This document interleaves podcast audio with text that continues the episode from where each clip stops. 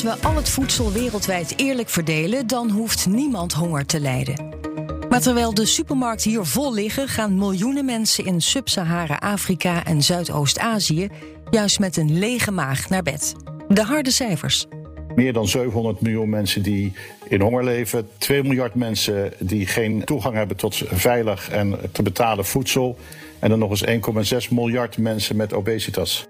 Hoe kan het dat eten nog steeds zo ongelijk is verdeeld over de wereld? Politieke instabiliteit die hangt heel nauw samen met voedselonzekerheid. Maar ook zijn heel veel landen daar geteisterd door de effecten van klimaatverandering. En dat gaat alleen nog maar toenemen de komende tijd. In deze aflevering van Voeding van Morgen gaan we op zoek naar oplossingen voor deze zware kost. Hoe zorgen we ervoor dat in 2050 de groeiende wereldbevolking wel toegang heeft tot voldoende, betaalbare en gezonde voeding? Beter zaad, eh, waardoor ze gewassen kunnen telen die met uh, meer zon en min water toch goede productie kunnen opleveren. Als we kijken naar honger, dan moeten we niet kijken naar hoe kunnen we meer produceren. Maar wat is er precies schaars?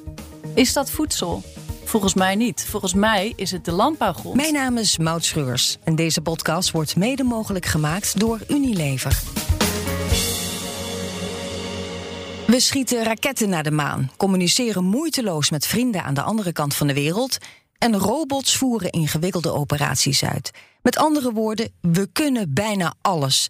Waarom is het dan toch zo moeilijk alle monden wereldwijd te voeden? De vraag stellen is een stuk gemakkelijker dan een beantwoorden. Dus ik ga het probleem te lijf met twee knappe koppen. Vanuit zijn standplaats Rome spreek ik Hans Hogeveen. Ik ben de Nederlandse ambassadeur bij de drie VN-organisaties voor voedsel en landbouw. Dat is de FAO, de Wereldvoedselorganisatie, is het Wereldvoedselprogramma dat humanitaire hulp in noodsituaties geeft en het Internationaal Fonds voor Agrarische Ontwikkeling. Wat is de gemene deler van die drie organisaties? Ja, de gemene deler van die drie organisaties is dat zij proberen uh, oplossingen te vinden uh, voor de grote, het grote voedselvraagstuk wat wij wereldwijd hebben. Het is een geweldig probleem en het is natuurlijk vrij ongelijk verdeeld. En die problemen zijn natuurlijk nog eens verergerd door de coronacrisis. Mm -hmm. Waar de verwachting is dat er tussen 83 en 132 miljoen mensen extra aan honger geraken. En in Nederland schuift Julia Rijsenbeek bij me aan. Ik uh, promoveer in de filosofie aan de Wageningen Universiteit op het gebied van biotechnologie en voedsel. En ik uh, ben ook onderzoeker bij Freedom Lab. Dat is een denktank in geopolitiek en technologie. Waar we voornamelijk aan de hand van scenario denken, maatschappelijke veranderingen proberen te duiden. Je bent gedoken in het voedselvraagstuk. Um, wat fascineert jou zo aan het voedselvraagstuk? Ja, de grootste uitdagingen van onze tijd zijn groeiende ongelijkheid en klimaatverandering. Mhm. En die komen samen in het voedselvraagstuk.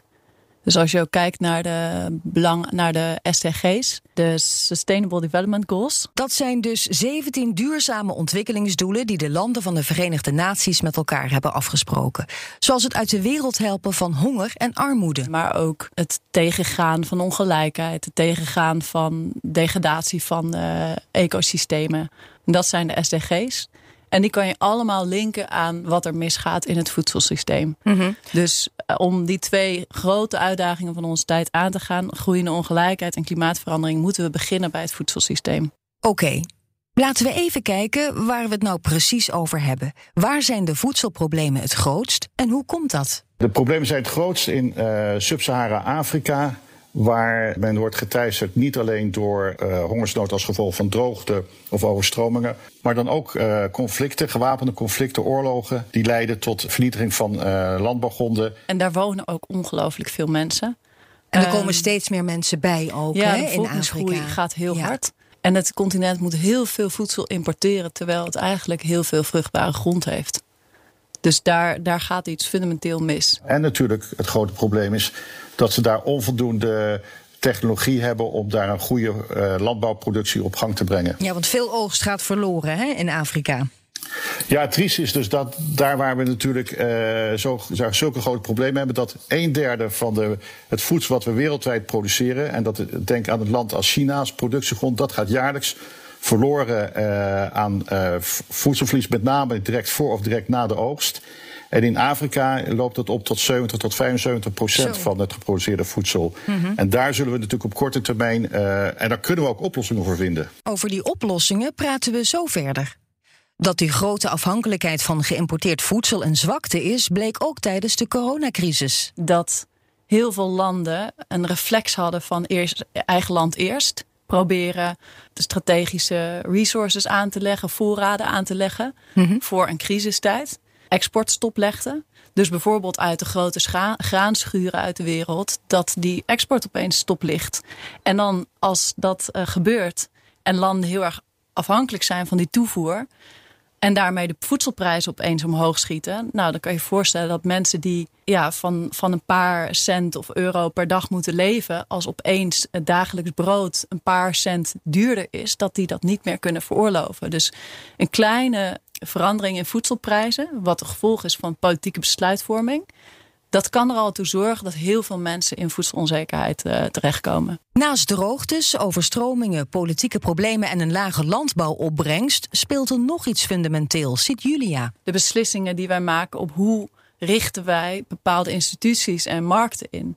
Als wij heel erg de toegang voor, voor Afrikaanse producenten heel moeilijk maken, maar wel tegelijkertijd onze producten daar als bulk afzetten en het hun moeilijk maken om mee te liften op die waarde die, die je kunt creëren met, uh, met landbouwproducten.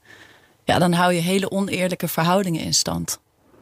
Is het niet zo dat er een voorbeeld is met bijvoorbeeld koffiebonen eh, uit Brazilië? Ja, dat is, dat is een heel goed voorbeeld. Want vaak zie je dat bulkproducten, dus echt het eh, Zoals koffie. raw materials, mm -hmm. die daar zit niet heel veel waarde aan. Dus dat wordt tegen relatief lage prijzen wordt dat verhandeld.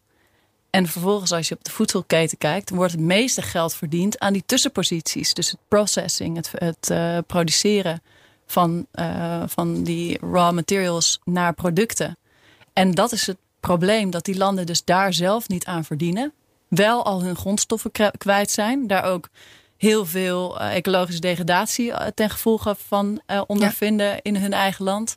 En grond uitputten bedoel je daarmee? Grond, ja. de bodem wordt uitgeput, het woud wordt gekapt, et cetera, om dat te kunnen faciliteren. Dus het is een hele korte termijn kapitaalinjectie elke keer, maar het is niet een duurzaam uh, waardevermeerdering voor die landen. Dus daar, daar hou je ook uh, oneerlijke verhoudingen mee in stand. Ja. Dus wat je eigenlijk wil, is dat wij uit ontwikkelingslanden niet bulk importeren, dus, dus de grondstoffen.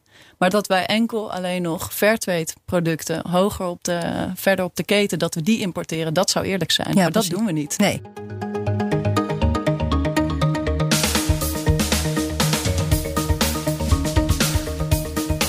Goed. In Sub-Sahara-Afrika zijn de problemen dus het grootst. Er wordt te weinig voedsel geproduceerd, veel landbouwopbrengsten gaan verloren en het eten dat er is, is lang niet altijd voedzaam genoeg. En ondertussen groeit de bevolking enorm snel. Nu wonen er 1,3 miljard mensen op het Afrikaanse continent. In 2050 zijn dat er naar verwachting 2,5 miljard. Bijna het dubbele dus. Laten we de koe bij de horens vatten. Waar zitten de oplossingen? VN-ambassadeur Hans. Gaat met name om technologische innovaties. En, en denk bijvoorbeeld, ik, de Nederlandse landbouw die was na de Tweede Wereldoorlog volledig ten gronde. Maar door het investeren in landbouwcoöperaties, het investeren in onderzoek, innovatie, uh, hebben we natuurlijk Nederland tot de, een van de grootste landbouwlanden ter wereld gemaakt. Zijn derde exporteur wereldwijd. Maar juist dat ondernemerschap in combinatie met innovaties en technologie en het trainen van, van boeren heeft die landbouw zo groot gemaakt. En dat zijn voorbeelden hoe we dat ook je kan natuurlijk niet copy en paste doen, maar wel de wijze waarop je de landbouw in uh, Sub-Sahara-Afrika zou kunnen ondersteunen. Een goed voorbeeld ziet hij in Rwanda, waar chemiebedrijf DSM een regionale voedselfabriek heeft opgezet die extra nutriëntrijke voeding produceert. Wat dan ook regionaal wordt gebruikt voor voedselhulp. Dat betekent dat nu 20.000 boeren daar een vijf jaar contract met die fabriek hebben. Vijf jaar een inkomen hebben verzekerd. Daarmee ook hun productie kunnen uh, verbeteren. Ze krijgen training en ondersteuning uh, voor een verbeterde productiemethode. En natuurlijk, daar komt een meer financiële, economische ontwikkeling op gang.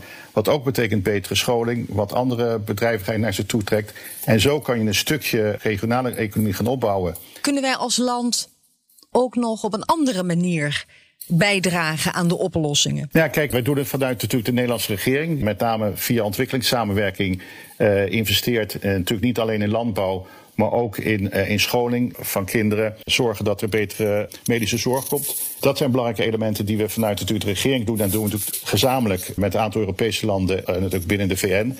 Maar het is ook zo dat we natuurlijk ook samen met het bedrijfsleven kijken hoe wij die landen kunnen ondersteunen. Bijvoorbeeld als we het over voedselverlies hebben. Hoe kunnen wij nou zorgen dat daar bij wijze van spreken koelhuizen komen, dat er wegen worden aangelegd, zodat dat voedsel wat dan na de oogst wel uh, goed behandeld kan worden en naar de markt kan komen. Hoe zorgen we dat ze dan ook uh, de markt bereiken en ook kunnen exporteren? Daar, zijn wij, uh, daar wil het bedrijfsleven ook zelf in investeren. Ze zijn natuurlijk geen caritatieve instelling, maar het is wel dat zij ook zeggen, ze zijn uh, sociaal uh, verantwoordelijk aan het ondernemen. Mm -hmm. Maar ook op deze manier een stukje economische ontwikkeling daar van de grond te trekken. En het is natuurlijk belangrijk dat we zorgen dat de technologieën die wij hebben, dat die ook beschikbaar komen voor zeg maar, de ondernemers daar. Het wordt wel eens omschreven als een wonder hoe een klein landje zoals Nederland zo ongelooflijk veel voedsel kan exporteren. Mede dankzij al die technologie waar Hans het over heeft.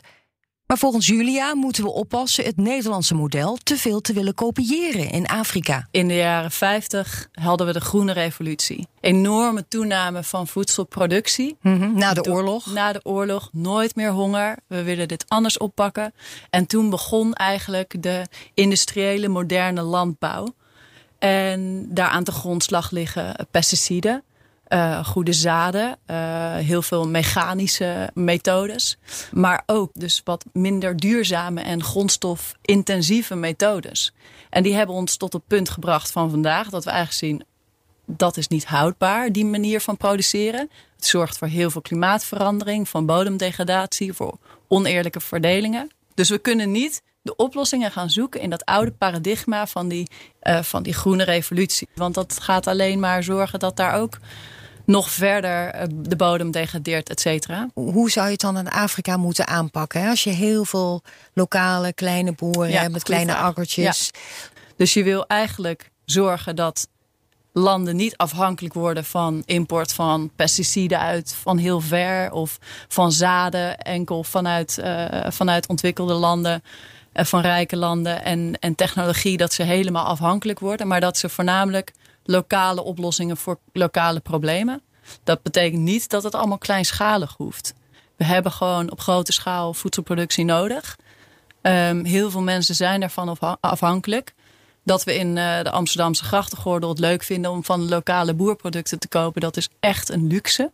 Dus dan bedoel ik eerder dat je moet gaan kijken wat zijn de lokale gewassen die op grote, op grote schaal goed kunnen gedijen, waardoor de bodem goed blijft die voedzaam zijn. En waardoor ja, er meer ook diversiteit in het moderne dieet komt. Want nu eten we veel te eenzijdig. Als je kijkt naar wat wij eten, dan is dat heel vaak te reduceren tot een paar uh, staple crops, noemen ze dat dan. Wat zijn dat? Staple dat zijn uh, bijvoorbeeld rijst, aardappels, de Cavendish uh, banaan. Dat zijn een paar van die gewassen die zo succesvol zijn geworden in ons moderne dieet dat ze over de hele wereld worden geteeld. En daarmee ook de lokale gewassen hebben verdrongen. Dus als jij overal monoculturen van dat gewas produceert. en dus ook afhankelijkheid creëert van die zaden en van die pesticiden van bepaalde grote bedrijven. En dan krijg je een heel eenzijdig en kwetsbaar voedselsysteem. En zeker met aankomende klimaatverandering en de biodiversiteitscrisis kan dat natuurlijk niet meer. Volgens Julia kan de Nederlandse kennis en kunde heel goed worden ingezet. Maar dat moet dan wel op een duurzame en gelijkwaardige manier. We hebben heel lang dat paradigma gehad van Nederland moet de wereld voeden. Uh, Nederland kan heel veel produceren. Ja, ontwikkelingssamenwerking bedoel ja. je, uh, hulpgoederen. Naar, ja. ja. Nou, daar zou ik heel erg graag willen zien dat we daarvan afgaan, van dat paradigma. Dat we niet meer een koploper als tweede producent in de wereld zijn maar een, een voortrekker worden op het gebied van duurzaam voedsel produceren.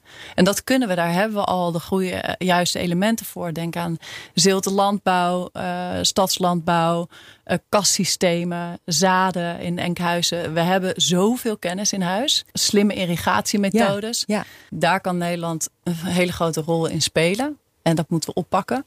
En dat betekent dus dat Nederland niet alleen dat gaat exporteren weer op de hele oude manier, als een bijna een koloniale manier mensen daarmee willen helpen. Nee, bouw daar wederkerige partnerschappen mee op. Dus voedselpartnerschappen. Want Nederland heeft ook uh, weer goederen uit het buitenland nodig. En ook uit het Afrikaanse continent. Ik geloof niet meer in die oude manier van wij doen voornamelijk veel via ontwikkelingshulp. Dat is belangrijk. Emergency response moet je bieden. Maar landen hebben er op den duur veel meer aan als wij hen als uh, gelijkwaardige partners gaan uh, gaan behandelen. En dat wij als een soort testgebied, als een soort testmarkt ons gaan profileren. Waar we laten zien, wereldwijd, ja, we kunnen duurzamer voedsel produceren. Als we dat gezamenlijk doen, krijg je slagkracht in die landen.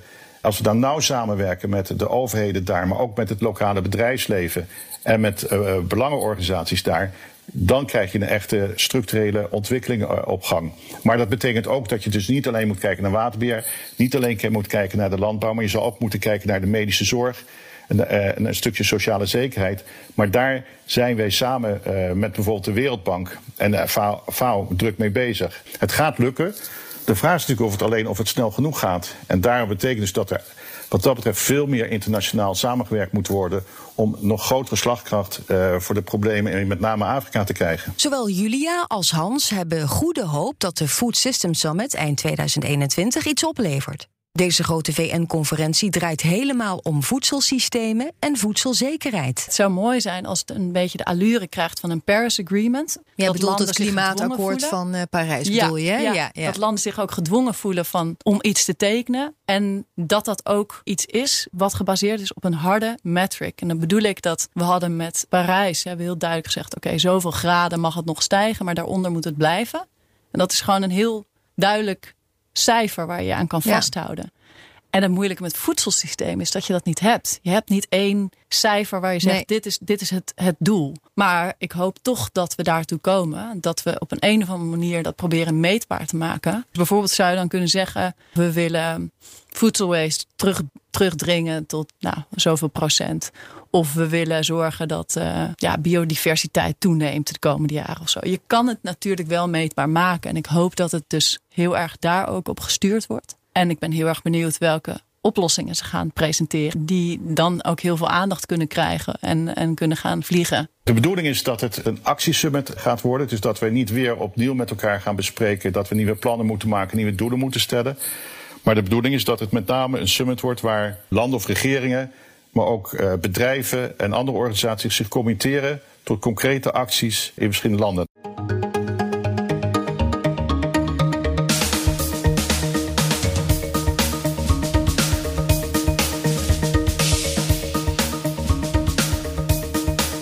De oneerlijke verdeling van voedsel over de wereld. Zeker niet een issue dat je in één podcastje oplost. Ook niet met een drievoudig VN-ambassadeur en een slimme filosoof. Maar als ik naar hun oplossingen kijk, zie ik wel een lijn. Structurele verbetering is alleen mogelijk als Afrikaanse landen zelf op grote schaal voedsel gaan produceren. En dat zal moeten gaan gebeuren op een zo duurzaam mogelijke manier. Want zolang de verwoestende kracht van klimaatverandering over het Afrikaanse continent blijft denderen, zijn alle goede bedoelingen ten spijt. En ja, daarbij kunnen Nederland en de Verenigde Naties helpen. Maar dat moet dan wel op een gelijkwaardige manier zodat landen in Sub-Sahara-Afrika voor hun voedsel niet meer afhankelijk zijn van andere grote wereldmachten, maar helemaal op eigen benen zullen staan. Dan werp ik met Hans en Julia nog een blik in de toekomst. 2050. Hoe ziet de wereld er dan uit? Is ons voedsel tegen die tijd eerlijker verdeeld? Of juist helemaal niet? Ja, ik kan natuurlijk niet in een glazen uh, bol kijken. Maar ik verwacht dat de koers die nu is uitgezet en wat er nu gebeurt, zal leiden tot een uh, verkleining van het uh, verdelingsvraagstuk. Het zal zeker niet opgelost zijn, dat verwacht ik niet. Mm -hmm. Maar ik verwacht wel dat er uh, een enorme, st enorme stappen gezet zullen zijn in 2050 om dat het verdelingsvraagstuk verkleind te hebben. Mm -hmm. En dat betekent ook natuurlijk, want we hebben nu met name naar de productiekant gekeken. Maar dat betekent natuurlijk ook dat je andere diëten gaat krijgen, andere diëten in Afrika. Eh, we zien natuurlijk al dat datgene wat we in Nederland eten ook de afgelopen jaren sterk gewijzigd is. Dat zal je ook natuurlijk in Afrika gaan zien. We willen meer duurzaam voedsel hebben. Het is meer gezond voedsel. Ik hoop wel dat die transitie dan gemaakt is naar een duurzaam dieet. Een dieet dat duurzaam is voor de mens en voor de planeet. Dat is niet meer zoveel dierlijke eiwitten, niet zoveel zuivel en vlees meer. Maar meer peulvruchten, meer verschillende groenten, meer zaden en noten. Dat dat, dat echt de basis is voor ons dieet. Mhm. Waardoor we heel veel problemen hebben opgelost. En dus meer duurzamere systemen hebben, voedselsystemen hebben ontwikkeld. Je zal ook zien dat het steeds meer lokaal of regionaal geproduceerd gaat worden zodat je dus ook niet meer over grote afstanden uh, voedsel moet gaan transporteren. En dat levert natuurlijk ook weer een groot klimaatvoordeel op als je dat meer regionaal kan organiseren. Ik geloof heel erg in slimmere methodes. En ik denk dat digitale transitie in landbouw, die staat nog in de kinderschoenen. Die hebben we tot 2050 hebben die gemaakt. En weten we dus met slimmere methodes duurzamer en meer te produceren. Dus je hoort het. Je kunt nu al je bijdrage leveren aan het oplossen van het wereldvoedselprobleem. Minder vlees, meer peulen. Je luisterde naar Voeding van Morgen. Smaakt dit naar meer? Andere afleveringen vind je op bnr.nl, in de BNR-app of je favoriete podcastplayer.